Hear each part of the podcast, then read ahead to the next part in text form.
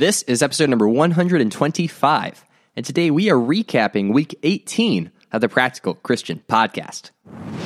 Welcome to the Practical Christian Podcast. My name is Travis Albritton, your friendly neighborhood Bible teacher, and every day we'll dive into the tips, tricks, and hacks that you can implement in your daily life to become a more effective Christian. Thanks for spending some time with me today. Now let's jump in your daily dose of practical Christian training.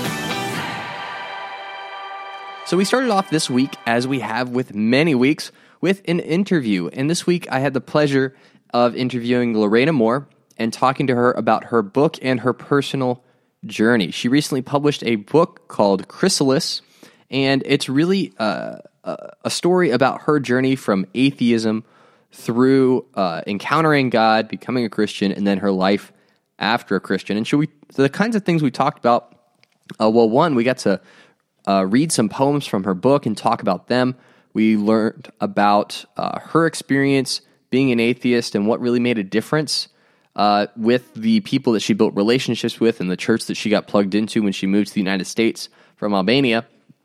And uh, just some really great takeaways for each of us that know or interact with people that don't believe in God or struggle with faith and and are you know that are tempted towards atheism or agnosticism or nihilism or any of these other kind of isms. Um, and so, definitely a great interview. Definitely appreciated her perspective and uh, something really cool that she's doing with her book. Every single copy of her book that gets sold the profits of that sale go to serving the poor and the underprivileged in the Philippines. So know that uh, even if you're not a big uh, poetry buff, like I will fully admit, I'm not. I don't read poetry just in my free time, but uh, it was definitely a great book, very uh, engaging, even for you guys that don't like poetry.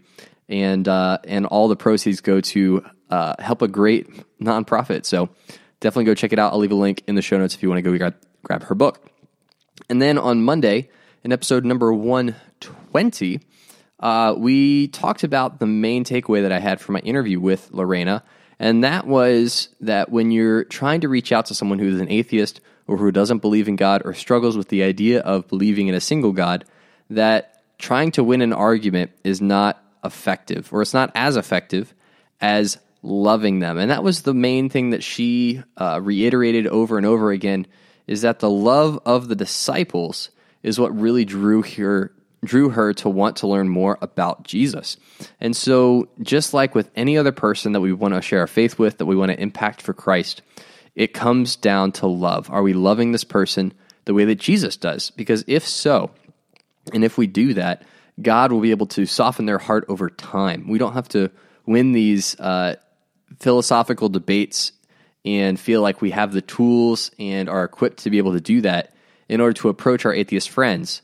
What we need to do is focus on loving them the way that Jesus did and allow our lives to be that, uh, you know, that outreach tool and to really love them unconditionally. In episode number 121, we talked about the Old Testament and that even though it can be confusing at times and difficult to navigate and uh, you can very easily get lost and not know what's going on. It should not intimidate you, and it's uh, it's actually really valuable for all of us to know what the Old Testament has to offer. And we talked about the three main sections that the Hebrew Bible, which is our version of the Old Testament, but just kind of rearranged a little bit, was, and hopefully that gave you a good idea of uh, the different parts of the Old Testament and why they're valuable. You know, so we talked about the Torah, which is the first five books of the Bible. We talked about the writings, which is the wisdom literature like Psalms, Proverbs, Ecclesiastes, Job, that kind of stuff. And then we also talked about the prophets, which is the the books of the Bible that you would think would be in, in the prophets like Isaiah and Jeremiah and Ezekiel, but also First and Second Samuel and Joshua. So it's also the narrative of the people of Israel as they're coming into the Promised Land and uh, taking root in the Promised Land. And so, and and I uh, give a shout out to a couple of resources that I encourage you to go and check out if you're still kind of feeling lost in the Old Testament, but definitely want to double down on it. One is a book called How to Read the Bible Book by Book, and that gives you just a really high level overview of every book of the Bible, the major themes, things to be looking out for, and uh, just helps you get a better sense of how each book fits into the broader narrative. And the other resource is absolutely free. It's the Bible Project. Um, they've created videos in every single book of the Bible, even the Old Testament. Yep, even all of those books of the Bible. They have a video on each one. And so you can just go to their YouTube channel and check that out, which is pretty awesome. So uh, I'll leave links for both of those in the show notes. In episode number 122, we talked about what denying yourself actually looks like. Denying yourself is a foundational teaching in Christianity. You can't be a Christian without denying yourself. Yes, Jesus accepts you as you are, but then he also requires that you leave your life of sin. And so there are going to be times when what you need to do is not necessarily what you want to do.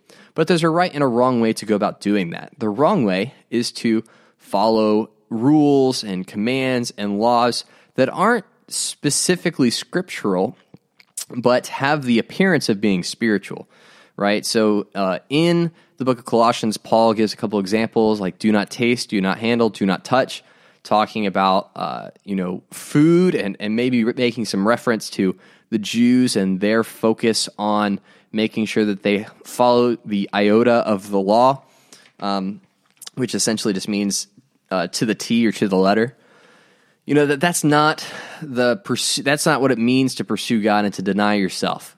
Denying yourself means uh, you know sacrificing the parts of your character that are not like Jesus, doing everything in the pursuit of being like Jesus. And so, not just making life difficult or having no fun for the sake of having no fun to deny yourself, but to deny yourself intentionally and purposefully to achieve the ultimate goal, which is as we follow Jesus, we want to be exactly like him. In episode number 123, we talked about rest, why sometimes the best thing you can do is nothing at all. And this is something that I personally have to remind myself to do and actively tell myself it is okay. You are allowed to rest from time to time because I'm just, if, if it's up to me, I'm just going to be going, going, going and never stop and just totally burn out. But uh, we talked about three different uh, conversations regarding rest in the Bible and just some principles that are as good to be reminded of to remember that rest is okay. And uh, the first one was that God rested after He created the the world and uh, and humans and the universe on the seventh day, and then He called it very good. Uh, after He created all of that, uh, that He commanded the Israelite people to rest and you have the Sabbath day, you have the Sabbath year, which happens every seven years, and then you got an additional Sabbath year every 49 years. And the whole reason behind that was one, they were to emulate God's example in resting on the seventh day, but also to remember that God had brought them out of Egypt, and now they were free because they were not in captivity. They could observe the Sabbath. And so, uh, so just really looking at that as a great example of it is totally fine with God for you to take a break. And then the third thing was that uh, leaders of God's people have to know when to rest. And it's really cool this this passage we talked about in Numbers, where towards the end of Moses' ministry, he's getting ready to pass the baton on to a new and upcoming leader. And he says that this new leader has to be able to come out, to go out and to come in, to lead people's God's people out and to lead, to bring them back in, to act as a shepherd for the sheep. And in Jesus' ministry, whenever he sends out the apostles, the disciples to go and spread the news about the kingdom of God, whenever they come back, he always takes some time to rest with them, even though he only had a short period of time for his ministry here on the earth. And so, resting is important. It is vital. It's a part of, you know, us being able to recharge, make sure we're going in the right direction, that we have the right perspective and the right mindset and so it is totally okay to rest, and it's actually good to do, turns out. so that one was more for me and other people that are very similar to me in their temperament. So hopefully you found some value in that. And then yesterday, I got to answer a really fun question from Rachel. She asked about Jericho. If you don't know, in the story of the, uh, the Israelites coming into the promised land, the uh, city of Jericho was one of the first ones on their list.